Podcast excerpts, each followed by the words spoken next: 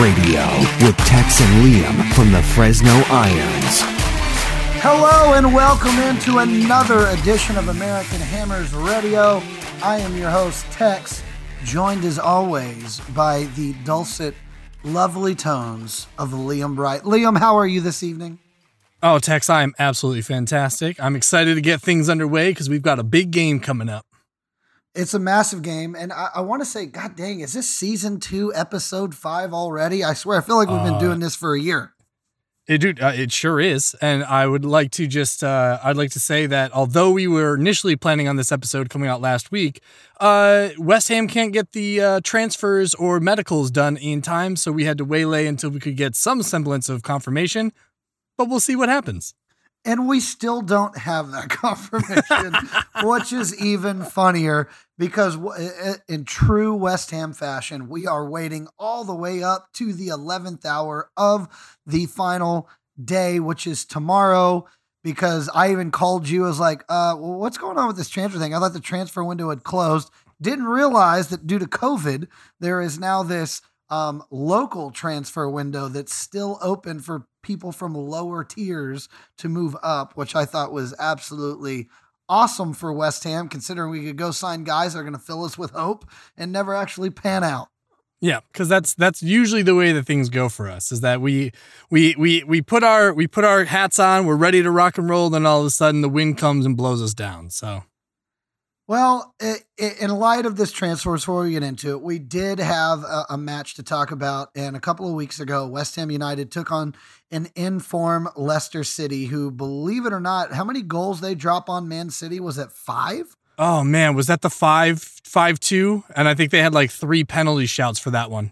Yeah, so they, they were in form. Jamie Vardy was looking like the Jamie Vardy of the the team that won the league. It was uh, a situation for West Ham United where yes, we were coming off a nice win, 4-0 over Wolves, a team we had never even scored I think two goals against, and we finally found a way to get past Wolves and thank God cuz Nuno cannot dress correctly and I cannot stand losing to a manager who won't even look the part. So West Ham find that win. Obviously, we're filled with hope. We get up there against Leicester, and in the 14th minute, Michael Antonio scores a goal. And Yeah. and and we're kind of going. And me and all like the Fresno Irons, we watched that game. It was 4:30 a.m. here um, in my lovely apartment, which only houses about six people. and so there was three of us here watching the match, and I will never forget. In the 38th minute, the man who I shit on all the time, Pablo Fornals, he scores a goal. And I'm going, are, are we really up 2 0? We're all sitting here. We, we, in, in true West Ham fashion, we weren't able to complain, Liam. So we kind of were lost on how to react to a 2 0 lead at half.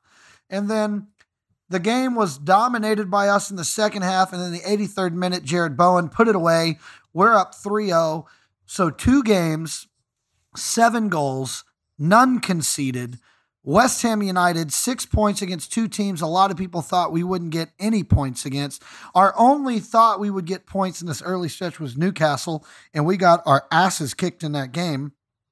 And now we're sitting with six points through four games. We could have had seven had things gone our way against Arsenal, but they didn't. And so now West Ham United are in a really good spot and you've got you're feeling really good. What were your thoughts on that match, Liam? Well, I mean, we gotta, you know, we gotta start it off with Coufal, right? Like, dude, dude gets brought in from uh, uh, Slavia Prague, right? Recommendation by Soucek. Kid, kid comes in with the most dynamic, large eyes, like he's just ready to murder somebody. Like this dude was ready to rock and roll day one, minute one. But he looked super solid on that right hand side. He had great pace, uh, just like Soucek, kind of seems to ghost his way into certain positions. And then uh, at one point, he was even tracking his man all the way across the box uh, to get a good block in on the opposite side, like on Cresswell's side. So uh, I really had uh, no complaints for him. I thought it was a solid outing. Uh, Antonio, what can you say, man? He's always dangerous, constantly harries the center backs. That first goal was a thing of beauty. And he keeps Fornals onside by forcing the center backs to hang back on that second goal. So, like, he's incredibly instrumental for both of those goals. Uh, you know, he had a couple good chances in the second half. He just couldn't put that that brace away. Uh, I know Fornals is not your man, uh, and I'll be honest. Like up until the Wolves game, he was not my man either. But you gotta admit, dude, that second goal, like that was next level, man. That first touch as it comes down, like first off, Cresswell just sends it into the sky, like like as though he doesn't even know. He's just trying to clear the ball, it seems. But he just hits it, and then you can tell he's looking to see where it lands. And Fornals, man, just that first touch, and you hear somebody scream from the side, they're like, "Put it away!" or "Put it in," and I love it. And you know, he tucks it in, and he just looks so freaking happy. Um, and I got to be honest, man, that tackle that he puts on Vardy uh, was super reckless, but uh, and was deserving of the yellow card. But it was delightful to see Vardy just completely knocked to his feet after he had put a shit tackle in on Coufal. Uh, Bowen with that third goal, um, excellent chance in the first half, just takes an unlucky deflection.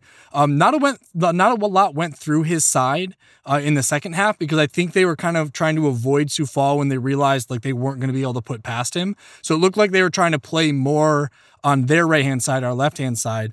Um, and then really anytime Bowen got on the ball, there was like two to three men on him. So, you know, there were definitely some dirty kicks, some pushes. You could see that Bowen was starting to get frustrated. So I was really glad that he was able to put that third goal away. And really that put the game uh, to bed. Uh, but I really got to give a shout, man, for Cresswell. Between the Wolves game and this Leicester City game, Cressy's been next level, man. Like this is the like I think we talked about this at the Wolves uh, recap as well. Like he looks like 2013, 2014 Aaron Cresswell to me. Like he looks like he's a man possessed. Like he's he's in a position, he's set up to succeed, uh, and it's really been uh, it's it's been fantastic to see them gel uh, between him, Ogbonna, and now Balbuena in that back line. And I I, I got to give you, I got to be honest. You know, my my thing is, of course, West Ham sign a player and he's immediately chucked out there on the pitch in Coufal and in my head it's always been a frustration of mine that we just we buy these guys and we have these immediate expectations that they come in and change the team. Well what's interesting about this situation is and i i was on another show and i had to give my starting 11 uh, since i've been a west ham fan. And so one thing that i noticed is we have not had a right back of note um, other than zabaleta for a long time and this Coufal guy comes in, and in one game, in one game, Liam, we go, oh, that's what a team can look like with a competent right back. And mm. you, you don't realize how much that position has been hurting us. Well, it's yeah. been a constant revolving door of players in that position, and we haven't been able to find anybody. And then we go out we buy Coufal for a reasonable price at and and the other thing is there's something to say when you listen to your players and you listen to a guy like Thomas Soucek who is the first player that we're going to have that's truly going to give us and I think he's going to end up being better but he's everything Kouyaté was. And I loved yeah. Kouyaté. Um, and so he's everything Kouyaté was and then you're bringing in his countrymen so you're making him happier. Now they there's two guys that play internationally together so they're automatically going to have a chemistry. And it Coufal looked really good. Like I he I can't say that he didn't. And I know I know that I am pessimistic. Okay? you listen to the show, I am clearly the voice of pessimism. But yeah. I got to admit I'm really wondering right now, Liam, if David Moyes, if we really break it down and you can shit on the board all you want and they deserve it but they are truly, it looks like they are listening to Moyes. He has been begging for a right back. We got Coufal. Um, we're going to get into this later, but we needed center back cover. He's brought in another center back. Yeah. Um, and there's some possibilities of some things that could happen tomorrow. Obviously, recording the show on a Thursday, it'll be put out on Friday. So if we're wrong on a bunch of shit, just let us know. You know, we're, we're fine with it. We're, we're wrong all the time. But it's interesting the moves that we're making. Granted, they're not sexy. They're not sexy moves, Liam. Right. They don't get the blood pumping.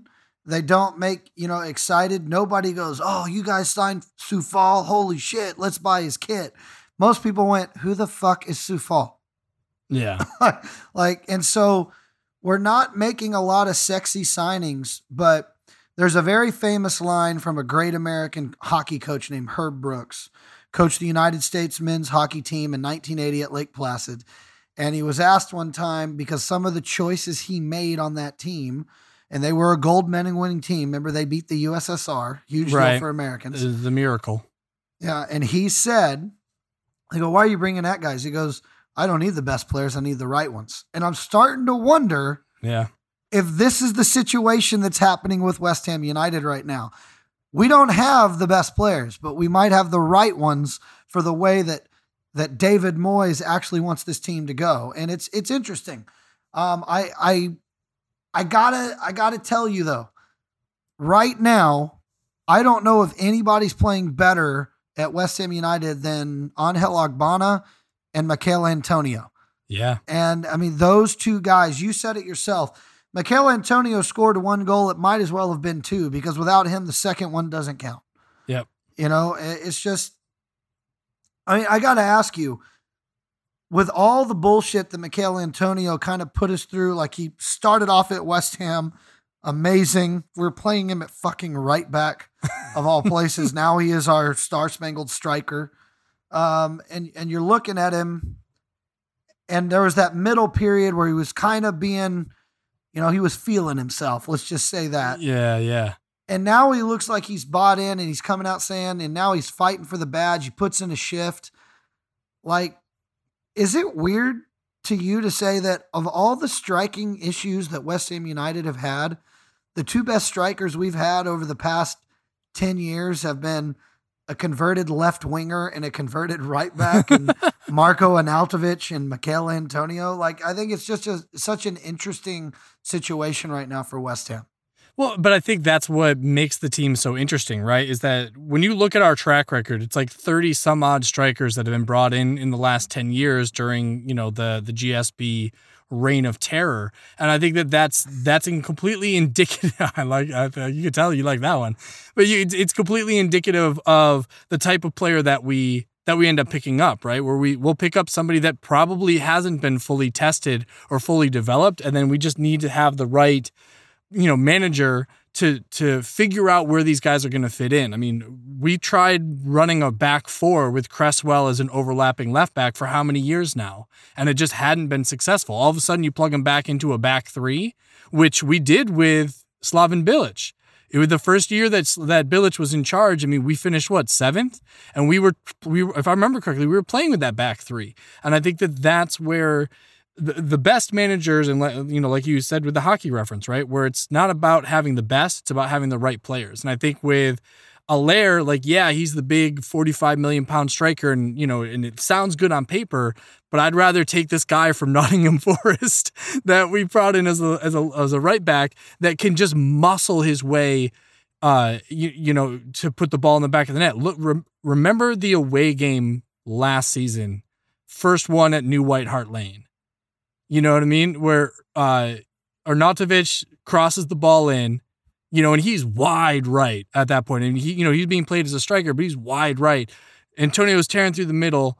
You know, he lobs that ball in. Antonio muscles his man and then just toe pokes it past the keeper. I mean, it's it's a it's a, it's not a beautiful goal, but it's a West Ham goal. And I love that. And I think that Antonio embodies what it is to be West Ham. And I think Ogbonna does as well. And when you really think about having that spine, right, when you think of Antonio at the top, Soucek and Rice in the middle, and then Ogbonna centering that back three, we've always talked about needing to have a spine that will will not break. They will bend, but they will not break. And I think we finally have that.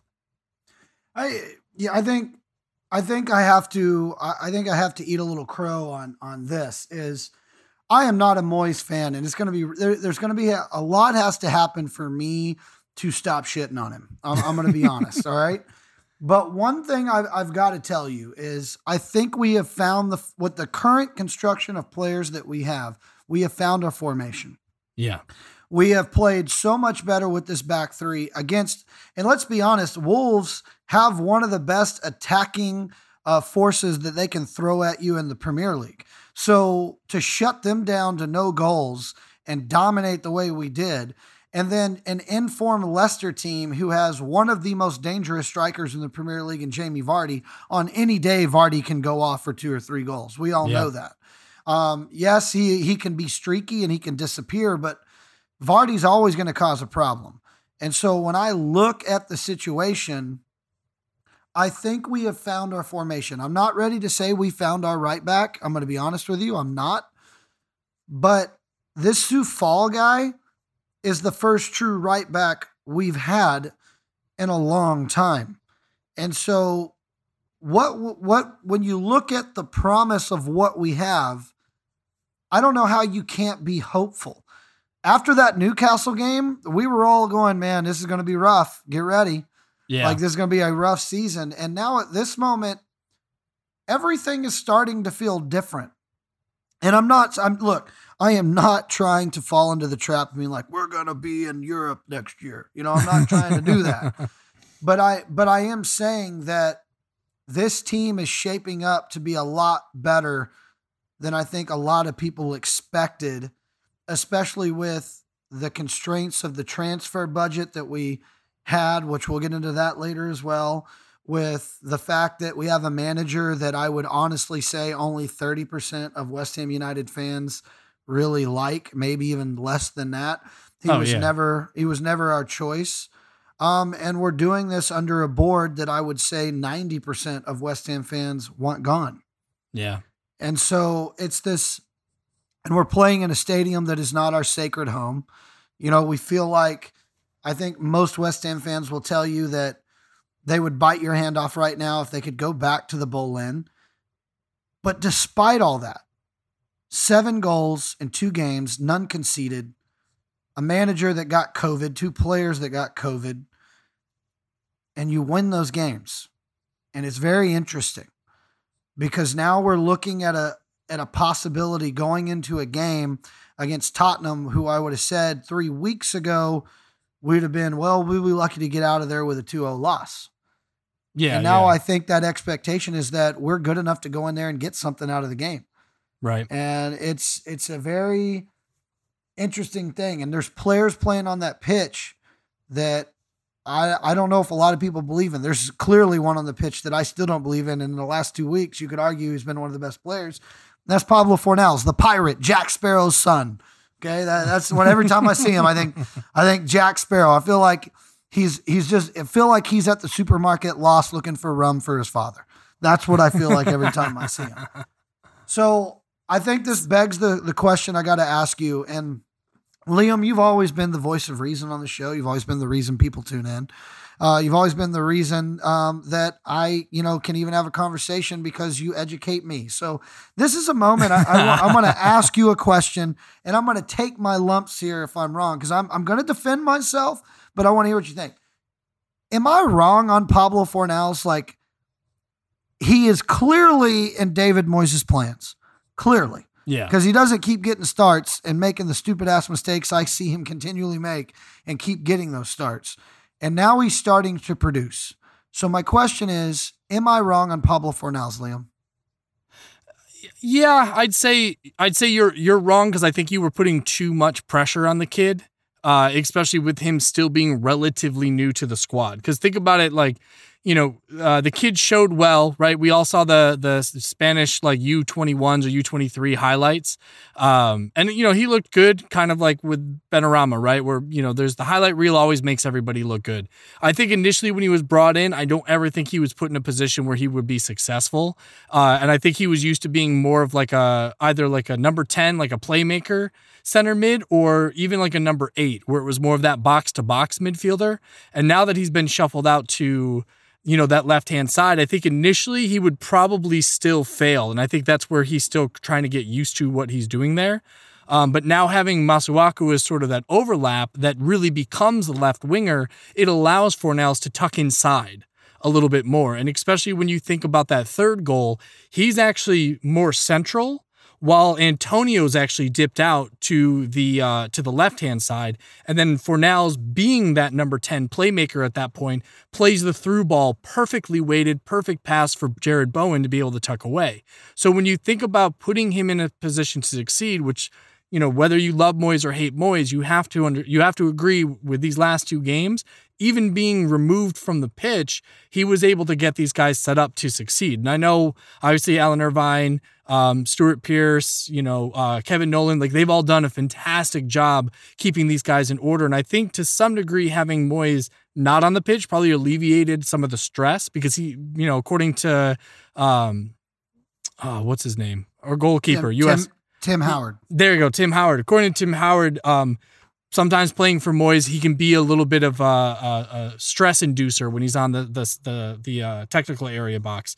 So I think it, it, I think somebody like Fornals who's younger that probably feeds off the energy of the people around him. He was uniquely suited to succeed in these games. I mean, look at the chemistry he has with Bowen. Like either one of them scores, the other one is the first one to give him a hug. Like they're they're just definitely a little dynamic duo there, which I think is important to have that attacking chemistry between him, uh, Antonio, and Bowen. So uh, I'd say that you're wrong based on what I've seen in these last two games, but is it sustainable? And I think that is always going to be the question that, in some regards, is going to bite us in the ass because we could say, even for Bowen, right, showed really well when he first got brought in back in January. And then he kind of had a couple games where it really didn't seem like he could get his feet under him and really get going.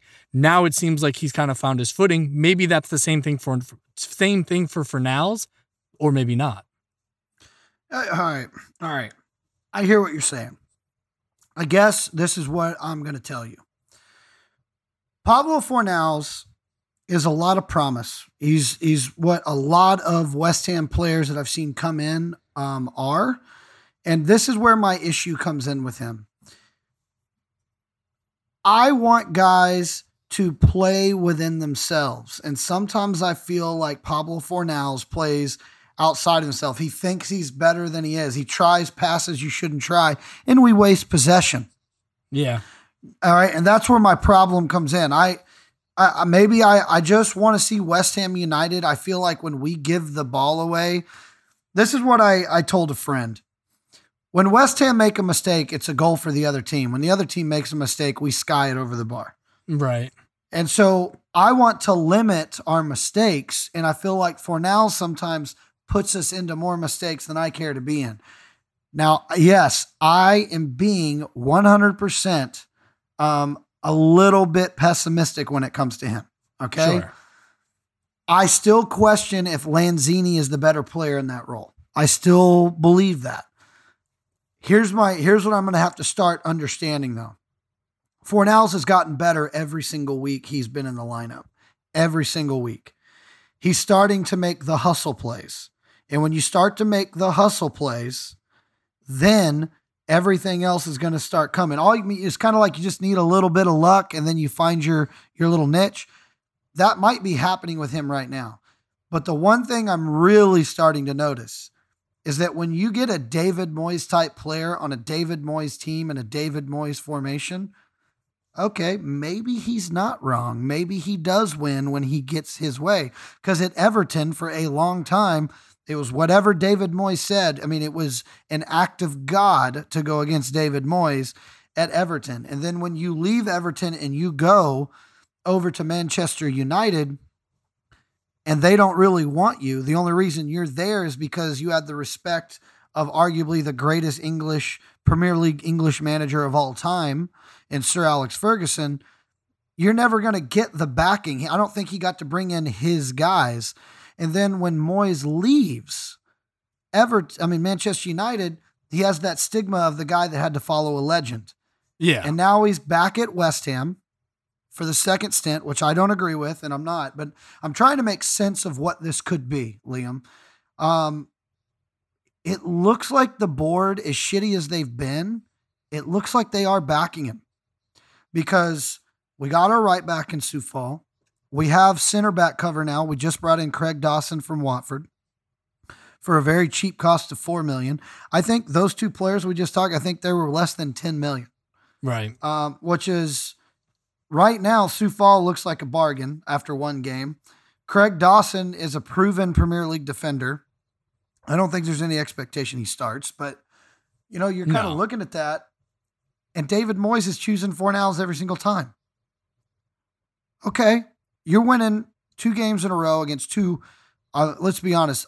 I would I would think that Leicester and Wolves are both top eight teams. They're both top eight teams Right. in the Premier League, and we just ran them off the pitch. So I'm gonna eat a little crow, Liam, and I'm gonna give you I'm gonna give you the credit and say, yeah, I probably have to own a little bit. But I want to ask you this before we move out of this, and I want your pure honest opinion here. Do you think we would be better with with Lanzini in Fornal's role, or do you think that Lanzini's time as a dangerous player at West Ham has come and gone, and this new kid Pablo Fornals, the son of Jack Sparrow, who's looking for rum in the supermarket aisle and keeps asking everybody where it is, is the future? So I'm gonna break your heart here, uh, and I I do think it's the uh, the latter because I do I do feel like Lanzini's time has has run its course, and I'm gonna pull something from what you used to say uh, last season, right in the the first season of our podcast. Uh, you used to say that Lanzini was playing chess while everyone else was playing checkers. I think Fornals is playing checkers. So he's actually on the same page as the rest of the team. So like, yeah, I would prefer a team that's playing chess, right? Like I would prefer that team like back in the early 2000s, you know, uh uh Paulo Di Canio, right? Julian Dicks. Like these are the type of players that when I became a West Ham fan, like these were the marquees, right? And they weren't your big uh your big money players, but they were players that got it done. They were ones that worked hard, that fought for the ball, put it in the back of the net. And I think that that's a big I think that's a big thing for for West Ham supporters is that you know we always talk about the West Ham way, right? And we would like to play attractive attacking football. We want people that are going to fight for the badge, people that have that respect. And I it, I'm not saying that I don't think Lanzini has that. I because I do think he likes being a West Ham player. Otherwise, I don't think he'd still be here. He would have turned in, you know, a transfer request ages ago. But I think that it's almost gotten to the point where he feels he needs to prove not just to other people, but to himself that he can still do it. And he's not being given the opportunity to do so. And I think at this point, given the lineup that we have, given the fact that this is David Moyes, I don't think he looks at uh, Manuel Lanzini as a Moyes player. Because although Lanzini has the technical talent, he doesn't have the work rate that Moyes likes to see in his players. He likes a Bowen, an Antonio, Pablo Fornals, people that are going to run themselves into the ground trying to get the job done. But you look at your Felipe Andersons, you look at even, you know, Andre Yarmolenko, who does not track back. And if he does track back, he's caught way out of position and he does not have the pace to be able to get forward again. Manuel Lanzini is kind of that same player, man. He just does not have the pace to be able to run ragged the way that some of these other guys do. So, although I would love to have Lanzini in that starting lineup, I think based on this formation and based on the way that Moyes likes to play this counter-attacking football, I think uh, Lanzini's time is done. What about you, Tex? No, God, no. Uh, yeah, I, I, I hate. Ah, God, you're so right. It's so tough for me right now to not. Like, I just want to fire off, but like, you're right. Like, Liam, you are 100 percent right. Because here's the thing, and you used your words against me, and I literally had an epiphany on air right now. if if you're playing chess and everybody else is playing checkers, well, you don't fit in. So let's just play checkers, right? Like, let's Yeah. go be the best checkers players ever. I I guess this is what I'll say. When you play checkers on the on the soccer pitch, which you know, I'm going to call it tic-tac-toe football. Like when you're doing kind of that situation and, you- and you're simplifying the game, I think your ceiling is a lot lower. And so when I think it's lower, I think that you can be successful, you can beat teams that you should beat. But when you get up against a team like a Man City, a Manchester United, anybody in the big six, you know, Liverpool, you have to be able to play chess with them. And that's where I feel that Emmanuel Lanzini is a better asset on the pitch than anybody else. Maybe you pick and choose your spots when to play him, but you're 100% right. And David Moyes has made it very clear. And we have to admit, when Moyes got the job, we were all talking about wanting to play two up front, two up front, two up front. That's what you heard. We want two Yep. strikers, want two strikers. Moyes, and this is where I know Moyes is smarter than I. I, I don't think I'm a smarter. Yeah, I do. I think I'm a smarter manager than him. I'm going to admit that.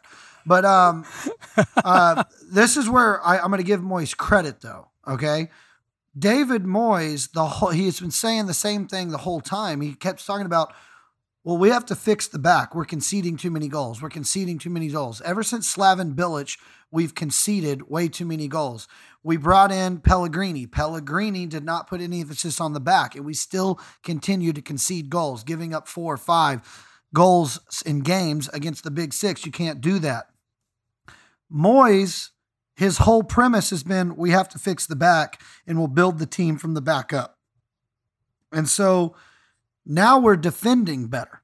And because we're defending better, now we can win a game 1 0, 2 1. We can do those things because we're defending better.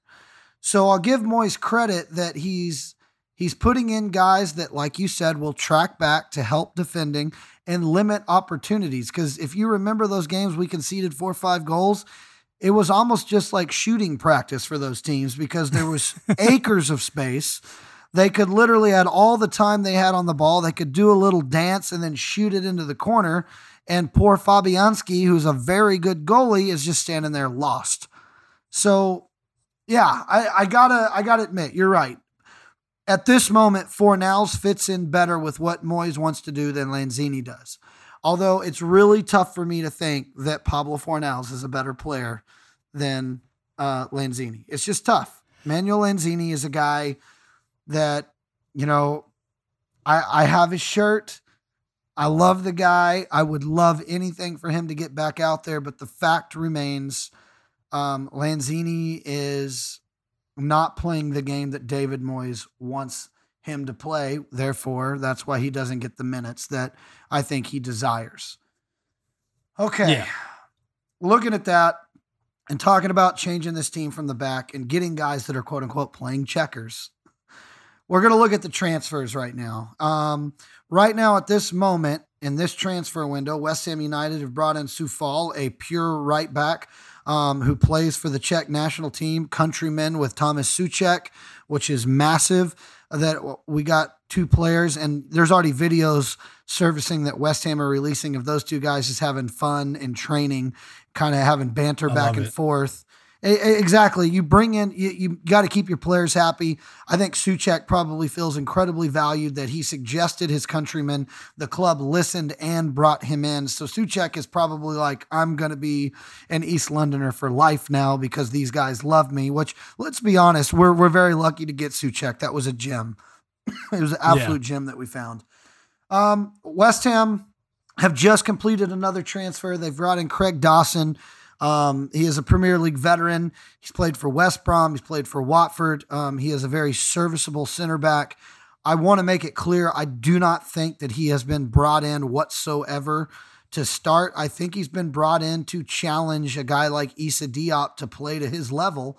Um, we all know Ogbonna is going to start, but Issa Diop, um, now you have a challenger in Craig Dawson. So when you're back, if you fuck up in any way, shape, or form, Craig Dawson's going to take your spot.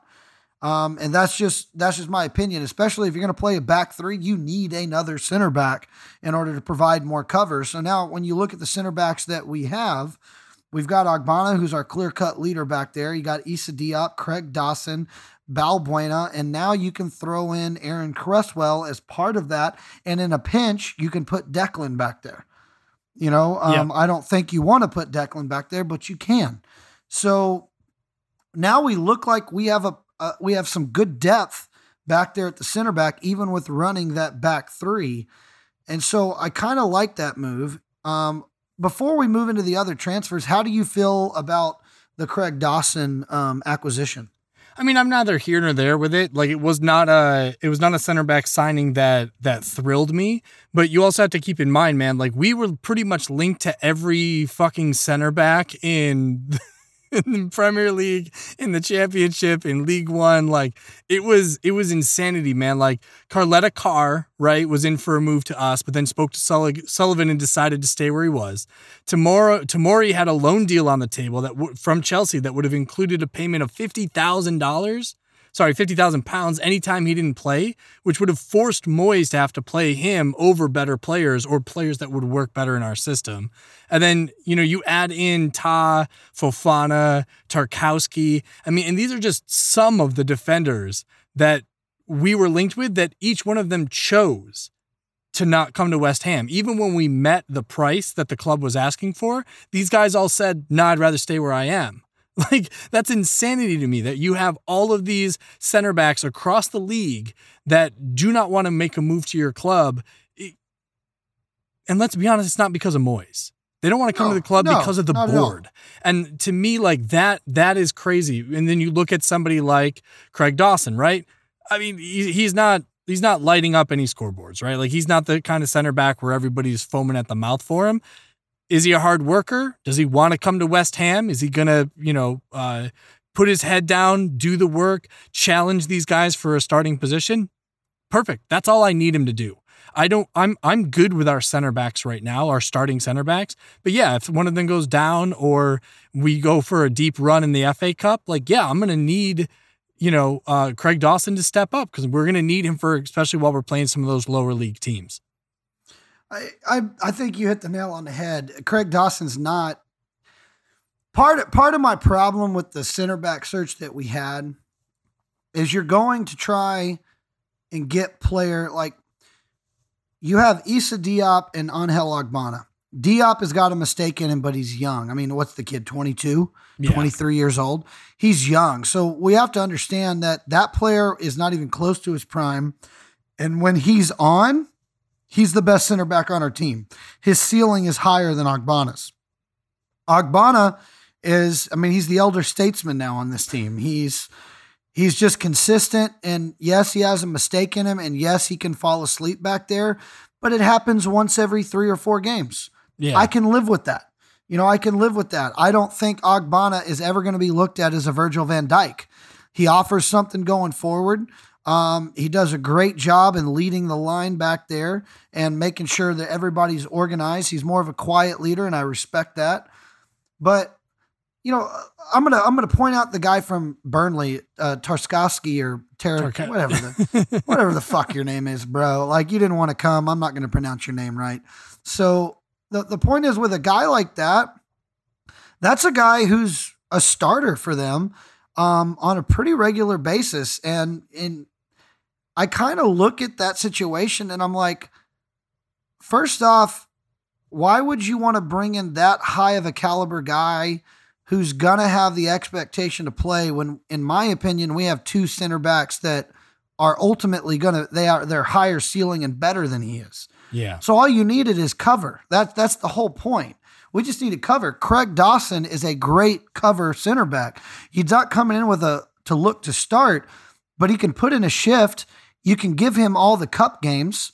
He can have all of those, and you can let Issa Diop continue to work and give Ogbonna that those cup games off, and Craig Dawson can play there. So to me, they shouldn't be putting a ton of money in the back line. They should be going to get cover for what they already believe in. Yeah. Unless you're going to go get a Virgil van Dijk, I don't really know if there's a center back that we've been linked with that would have come in and immediately transformed the defense. no, I just don't. And so I, I really like the Dawson signing on the sense of it's exactly what I wanted them to do there because what gets people out of their seats in a game? A defender heading a ball away? No. right. It is a tricky player that can make some moves, that can score a goal, that, you know, can make a run. Those are the guys that get people out of their seat. And speaking of that, there is an Algerian winger. I'm gonna and then I'm gonna get into my my issue with this signing as well, if it is a signing. Um, by the name of Benarama, Saeed Benarama, or Ben Harama, or whatever we want to say. it honestly, when I when I hear the name Ben Harama, we have a place here in America called Benihana. Um, you know, Benihana is so every time I hear his name, I start craving um, teppanyaki food. I'm just going to be honest. Um, so when you kind of look at this situation, we've been told we have no money. Um, this transfer looks like it's all but done. Um, apparently, he's in London right now doing a medical. a two day Um, medical because yeah. you know after Andy Carroll and everybody else, we we've learned that we've learned our lesson. So Yeah. So when you look at this situation, it's been an up and down. Uh, just literally 24 hours ago, they were saying the transfer was going to fall through and he was heading somewhere else. And now he's back and it looks like he's coming. Uh, so tell me, what do you think? Obviously, you and I, we spoke in our pre-production meeting. We've watched some highlights of this guy. So I'm, I'm going to ask you right now, what do you feel about this signing? Because it's a very interesting thing when we've been told we have no money, and now we're shelling out $30 million for this goal scorer out of Brentford, who granted has scored 17 goals. It's an impressive number. Right. Um, you, you watch some of his highlights and you go, damn, you know, he, he's got some skill. I'm just going to say we do have to remind ourselves it is a highlight video. so you don't get to see you don't get to see everything. You see the things they want you to see. So what do you feel about this signing from this Algerian wiener Saeed um, Ben Harama? So okay, I'm I'll have to rewind the the tapes a little bit here, but I'm pretty sure we had a winger at the start of this season that would have slotted in real nice on that left hand side. Oh, that's right, Grady Diangana. And then we fucking sold him like a pack of wild idiots. Like, here's the thing. I'm not saying that Benrahma won't be a good addition to the squad. I mean, I think he brings that flashiness that Lanzini had a couple years ago. I think Anderson had the first season that he was with us. So I, I do think he brings an element that maybe we don't have on the pitch otherwise, other than, you know, Arthur Masuaku. Because let's be honest, that dude can dribble through three defenders like, you know, he's putting a knife through water. Like it's it's nuts some of the talent that Masuaku has. But then at that point, do you really need a player like Saeed Benrahma to duplicate what Masuaku was already providing on that same side. And, you know, Bowen's not, probably not as flashy, but he does have some decent pace over on the right hand side. So it's not as though this guy's going to really challenge Bowen. So his main challenge is going to be Pablo Fornals, who is hitting his stride. And do you really want to put that kind of pressure on a kid? But to be fair, like that's part of the game, right? You have to have backup. The people on the bench should constantly be cha- challenging for that starting lineup position. I personally just think that 25 million pounds or 30 million pounds, whatever it is that we're we're going to pay for him, I think I think it's money that could have been spent elsewhere, or we could have just maintained some of the players that we had sold off that we probably didn't need to. And let's keep in mind, Craig Dawson and Saeed Benrahma both have Will Salthouse as their agent, and we already know that Sullivan will you know, dig graves to be able to try to drive through a Will Salthouse player because for whatever reason, like that's his talent scout apparently. And we knew that Josh King was Moyes' guy, right? There were multiple sources saying that Josh King was number one on the list, but it looks like Sullivan was the one that was pushing through Benrahma. And I don't know what the reasoning is other than the agent. That's the only reason I can think why he's pushing this care this person. When we already talked about it, looks like the board is backing Moyes to a point. I think there's always going to be that one point where Sullivan has to, you know, let his balls drop. He's got, he's got to try to show that he's still the man in charge and he's going to force his player.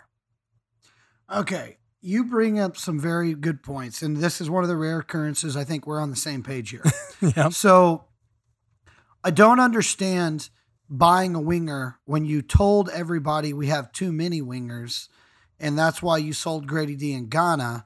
Um, and now I look at it and I know that we're now thin at winger because we don't no longer have Diangana.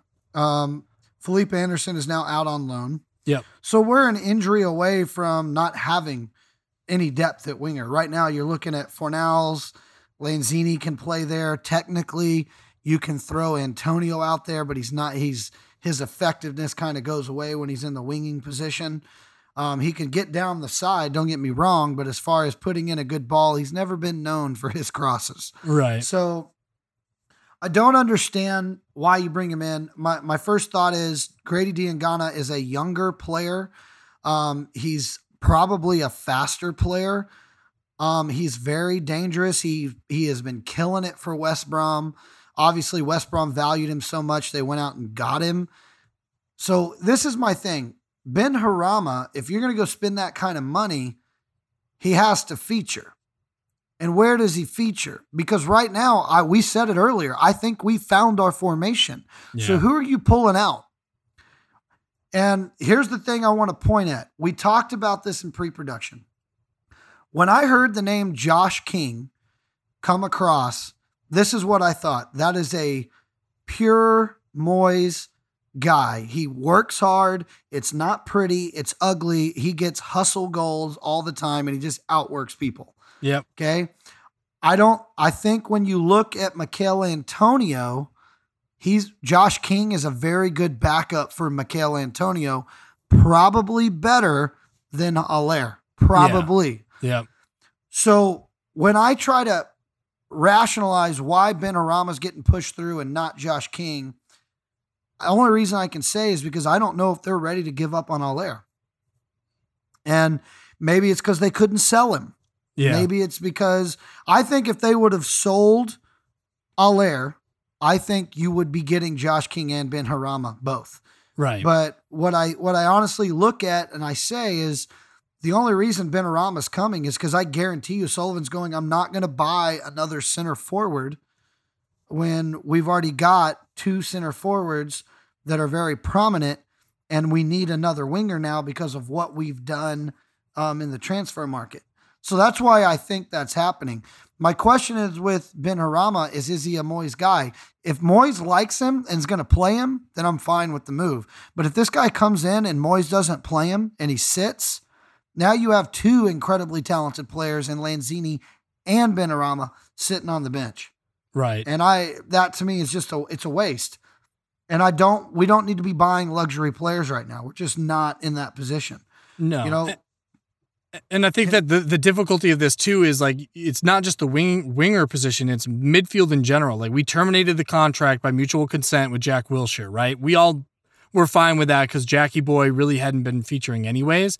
Like you said before, Anderson, you know, is off to Porto on loan. Josh Cullen gets so, sold to Anderlecht, and then Zonda, Xande Silva uh, is out on loan to Aris Thessaloniki FC over in like the Greek league. So it's it's kind of like you see you see that our depth is disappearing and we're bringing in a player that you know although he looks great in the highlight reel as you and I both said I don't see how he factors into Moyes' system just like Lanzini this guy does not factor and it's a very expensive pl- luxury player as you said to be have sitting on the bench and I, and look, I want to make it clear. I hope we're wrong.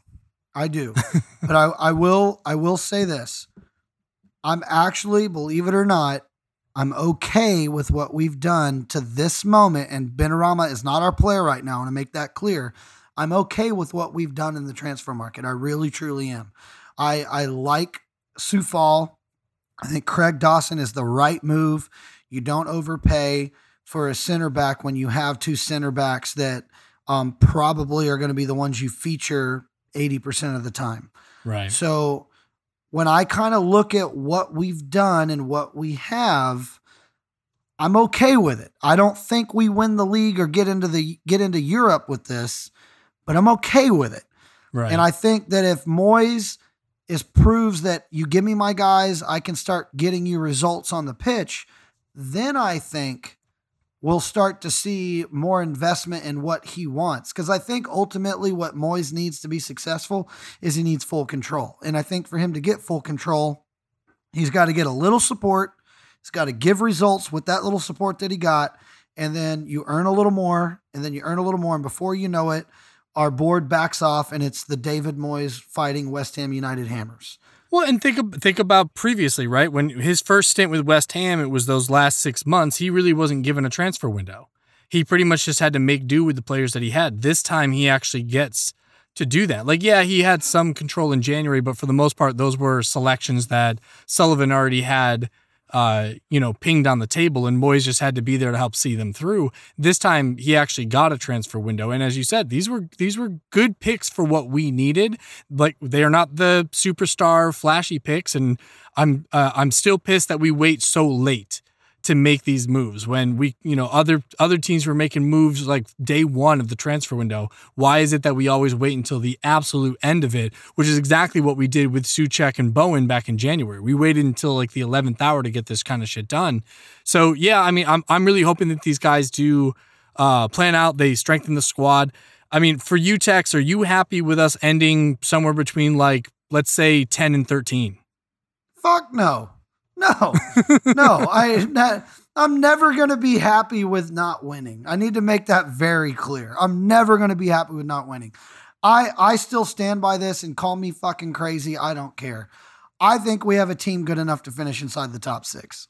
I just mm-hmm. I just think I look at the talent that we have And I think, and I look at against the other teams, and I think there's four or five teams that we can't compete with. But I'm telling you right now, I think we have a better team that we can put on the pitch than Tottenham. I really do. I firmly believe that.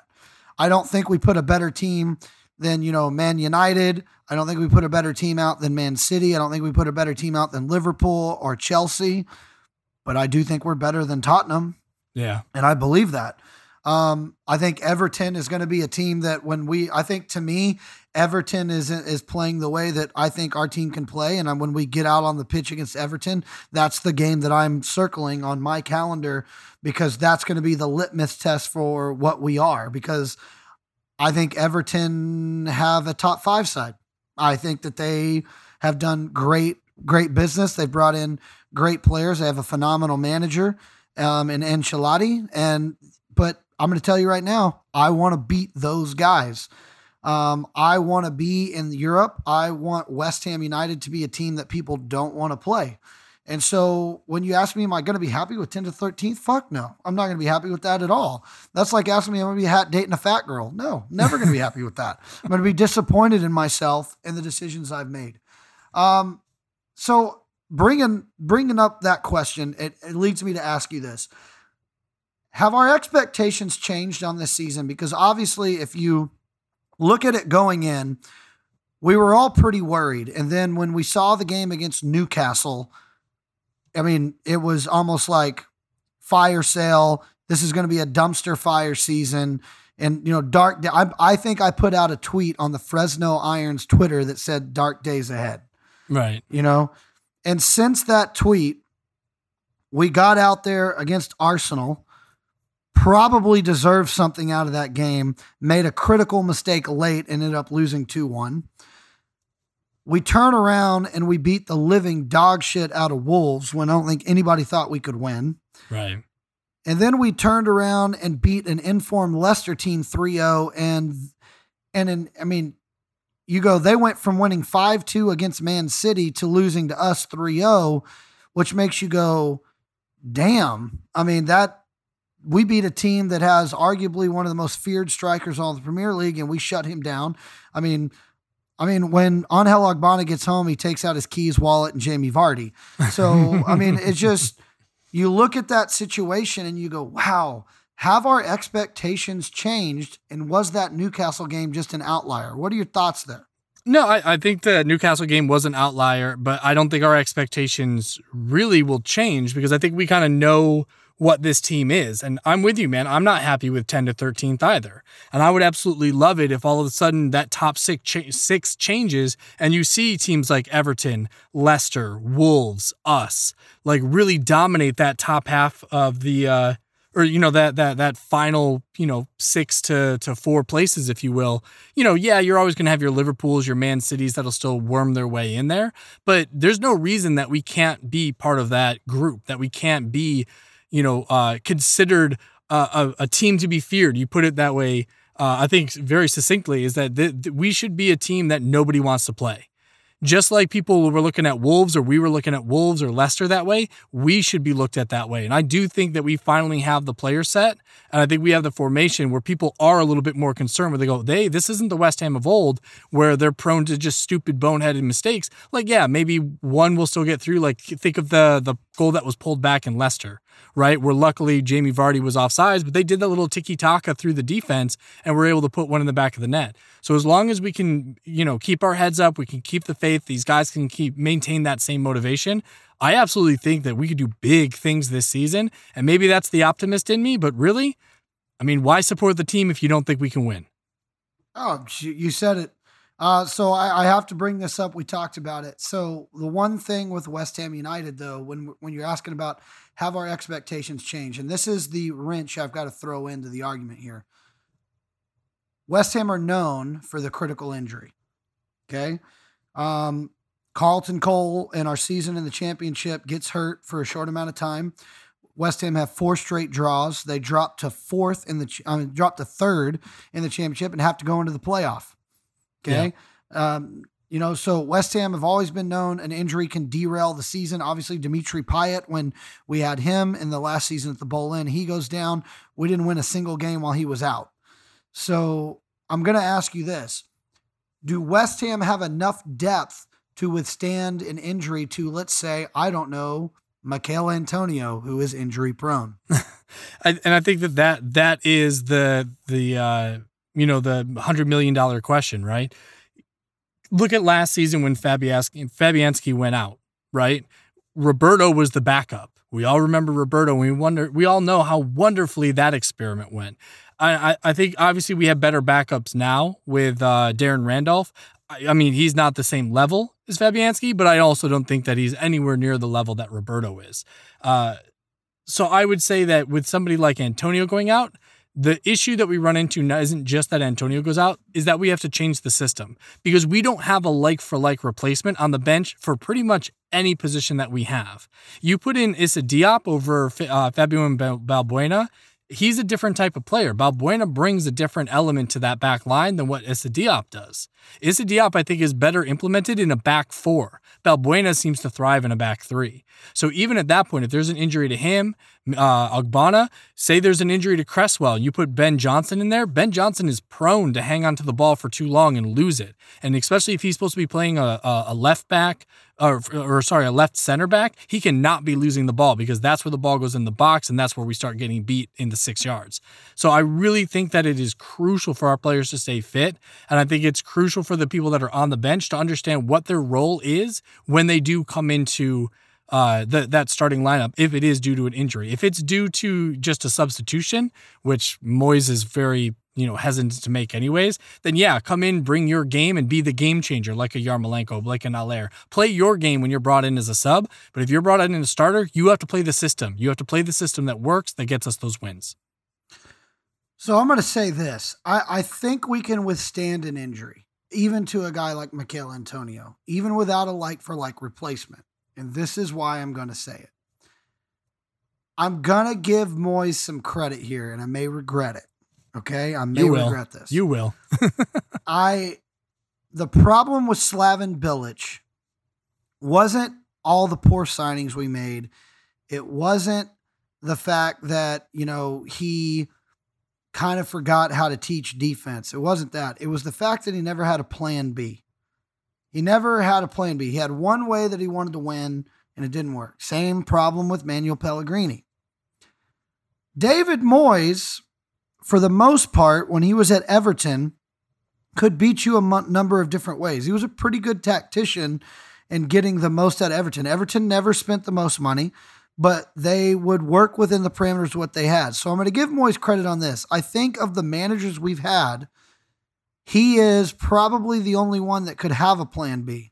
Now we haven't seen it yet because there's no need for it.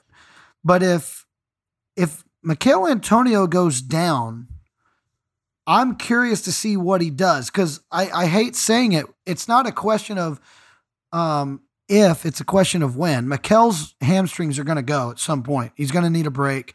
We're going to lose him for a month. It's going to happen, and we have to accept it. We just hope it happens over an international break so we lose him for two or three games instead of four or five. You know, and so when I look at what he means to the team right now, he's probably the most intricate piece. But I honestly do believe that we could withstand an injury. And I think we could withstand it to a prominent player because I want to give Moyes credit right now because I think he is a better Premier League manager than Slaven Bilic. He is a better Premier League manager than Manuel Pellegrini, and Pellegrini won the Premier League yeah. with the team that no team has scored more goals than that team. I well, I don't know if Liverpool beat that. That used to be the record was Pellegrini's Man City team, but I I just got to say I just think they can do it. I could be wrong. I'm going to take a I'm going to try to be optimistic here, Liam, which is not me. I feel I'm sweating right now saying it. I'll be honest, but I really do think we can withstand it. And hopefully that injury doesn't happen this weekend because this weekend we have a massive match for all um, Hammer fans. We taking on those North London cunts, Tottenham. and yes, I I say that with all venom in my heart, and I have no problem. This is a podcast. We say what the fuck we want. Match preview time Tottenham, West Ham, at New White Hart Lane. It's 8:30 a.m. West Coast time. Um, I think that means it's 11:30 a.m. for you out there on the East Coast. So tell me right now, looking at this match, and supposedly Liam, it's the debut of Tottenham's Wonder Boy is Oh, yeah. back. And so we're gonna we're gonna have to be the team, of course. West Ham United are gonna have to be the team that Gareth Bale makes his Tottenham debut against. Um, so tell me right now, uh, how do you feel about this game? So I feel pretty good about it. Um, mostly because it's Spuds, right? And uh, for for me, anytime we go up against Twattenham, I'm always excited to see, you know, how deeply we can shit on, you know, New Shite Hart Lane. But the the the biggest thing here for for me is that I'm gonna keep the lineup unchanged. You know, I'm uh, uh, I, as far as I know, Fredericks is not back from from injury yet, so he's not eligible for selection on that right hand side, anyways. And I don't think uh, Coufal did anything in my book to warrant not maintaining that uh, that starting position. So I've still got Fabianski in goal. Uh, that back five is Coufal, Balbuena, Ogbonna, uh, Cresswell, and Masuaku. You've got Bowen, Soucek, Rice, and Fornals in the midfield, and then Antonio as your lone striker.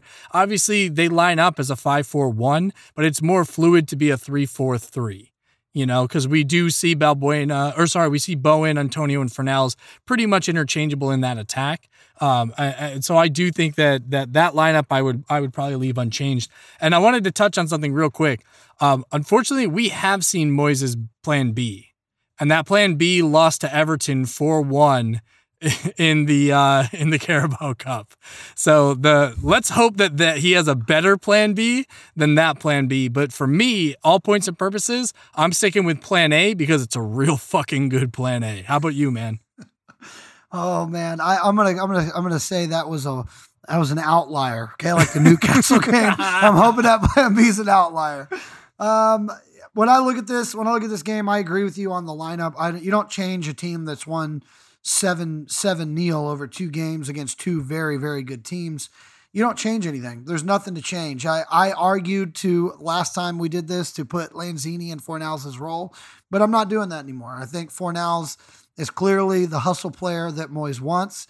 Puts in a shift, he gets back, he does all the things that I think David Moyes wants. And I think right now, whether you like Moyes or not, we have to back him. We have to believe in what he's doing because we're starting to see results. So when I look at this team against Tottenham, um, I, I think you throw the records out the door. We know it's going to be a hard fought match. We I don't give a shit how good they think they are. Jose Mourinho is a baby. I want to make him cry. I want him to have one of those uh, press conferences after the game. The story of the game was in the 33rd minute when the ref didn't call this foul. Oh, fuck off, dude. like, I just, I cannot stand Jose Mourinho. I cannot stand Tottenham Hotspur. Um, granted, oh, dude, it's just like I feel like when you go to that part of London, you need to shower at least three times, and so that's just that's just my issue there. I I really think that West Ham are in they're in form. Tottenham is kind of in form. Um, they're kind of been a little up and down, but the one thing that you know is Jose Mourinho is gonna he's gonna be stiff at the back, and we're gonna have to break him down. And you couldn't ask for a better guy to break him down than Michael Antonio. So what what what's your score for this match? Um, I think that we we continue our run of form. Uh, I think that I think that's that Spurs probably do get one past us, right? I think Son has has typically been kind of a thorn in our side. You know, uh, Harry Kane can can fuck all the way off. I, I I if he gets anything, it's a penalty. You know what I mean? Like if he puts the ball in the back of the net, it's going to be because he takes it from the spot. Uh, Gareth Bale is going to be too busy recovering from playing golf for all these last couple of weeks. I don't think that I, I'm not worried about him as being too much of a threat. I think, like you referenced before, I think Ogbonna probably keeps him in his back pocket for the majority of the game.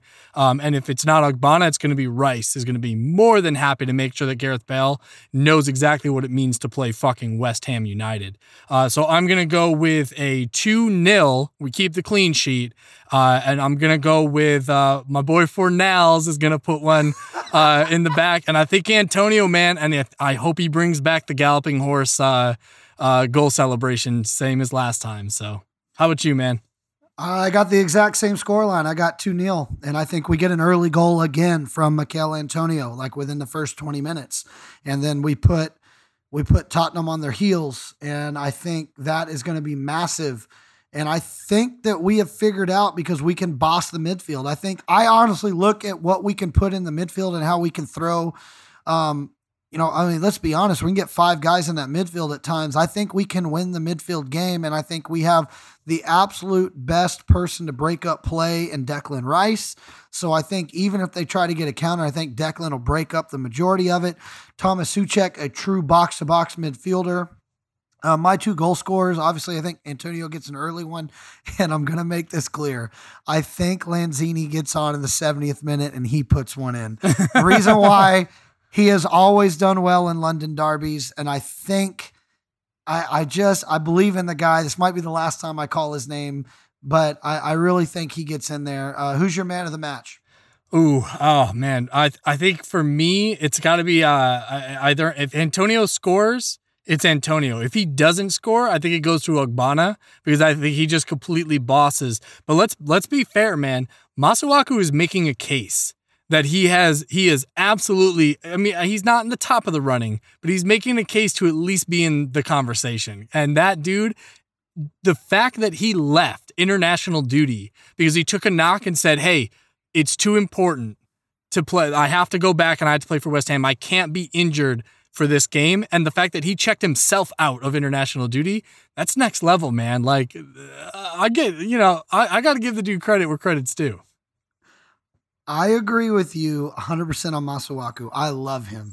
yep. Um, but I'm going to tell you right now, man of the match will be Declan Rice. Ooh, Declan Rice so. is going to frustrate Tottenham so much that I, I bet money that Harry Kane walks up to the ref. I'm going to put the over under at six and a half times. Okay. I think that Dele Alli is going to push him. Oh yeah. And I think I think Gareth Bell is going to look at him constantly and go, "Can I get your signature or can we switch shirts after the game?" like that that's what I'm I'm telling you right now. Did you play I, golf? I think Declan is 100% going to get this. Um, I, I honestly think the team is going to play well. I just think Declan's going to be the guy that we're going to look back and go, he absolutely disrupted everything they tried to do. So that there it is. We both are going for a 2-0 win over. Um, your goal scorers are you got Pablo Fornals and Michail Antonio. You gotcha. I'm going. I'm going with Antonio and Lanzini. Um, and that brings us now to everybody's favorite part of the show, the yellow and red cards. So hit me with your yellow card. So yellow cards, I'm gonna actually give these to uh, Liverpool fans. So I don't know if you caught any of the other games that had occurred uh, that same week, but Liverpool got absolutely trounced by Aston Villa. And let's be fair, um, Aston Villa has looked much better this season. I mean, Jack Grealish uh, is is a man on fire, but Adrian is in goal, right? Because Alisson is is injured for right now and probably out for several weeks. So what was it? I think it was like 6-1 or 6-2 was the final the final score for that game.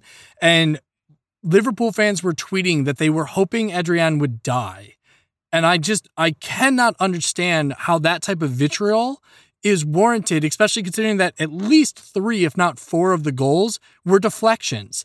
So Adrian is diving the correct way. He has it covered, but then it deflects off of fucking Virgil van Dijk. He goes in the back of the net. There's nothing a keeper can do at that point. And the fact that Liverpool fans don't understand that just shows that they're spoiled, pretentious little shits. So I have no sympathy at all that they absolutely got beat to hell. And if anything, it had all the inklings of like, what was it, Watford last season when they dumped 3 0 on them and it was the first loss that Liverpool took all season. So I will be happy to see more of that happen for those little cuntards because it was absolutely got me fuming seeing them talk about a former keeper like Adrian.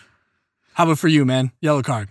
I, I really can't wait till we play LFC Fresno and Fresno Irons and LFC Fresno are in the same bar and I hope you can show up, Liam. Oh, I, I will have to. I will have to. Be, it's going to be oodles of fun, to quote Hannibal Lecter. Oodles of fun. Uh, I'll tell you right now, my yellow card goes to me. I gotta, I gotta self reflect. My yellow card goes to me. I've got to stop shitting on Pablo Fornals. I have to. Um, I got to calm it down. If he has another performance like he's had the last two games, no matter what I say, I, I'm saying it right now. I got to stop calling for Lanzini. I got to start buying into this Pablo Fornals Jack Sparrow's son looking for rum in the, you know, supermarket aisle, asking everybody where the hell it is. I I, I got to start believing in him. So I give my yellow card to me. Uh, who's your red card for? Uh, red card is going to go for Sullivan. So Mr. Sullivan again, uh, just I think the the way that he handles business, especially when it comes to the transfer market, is incredibly frustrating, and especially knowing that your supporter base already has it in for you and you're constantly doing yourself absolutely no favors. You know popping on talk sport and trying to say like oh we're broke we're broke uh you know it's real hard to do this job. And it's like well yes motherfucker but you're the one that wants to have that position. So you get to get all the guts all the glory but you also get all the complaints and all of the criticism when things go wrong. So i don't want to listen to him won't like moan and wone about all this bullshit because at the end of the day this is your fucking job. So do it do it right, back your man, make sure the manager gets the people he needs so your team can be fucking successful. Because at the end of the day, you own a soccer club, you own a football club because you want to win. You don't want to sit middle of the table or just avoid relegation every year. And he seems to be content with that. So, how about you, man? Red card. Uh, it's very simple. Goes to David Moyes once again. All right. And I'm going to tell you why. David Moyes, I'm giving you the red card just because, not because you did anything wrong. Just stay your ass home.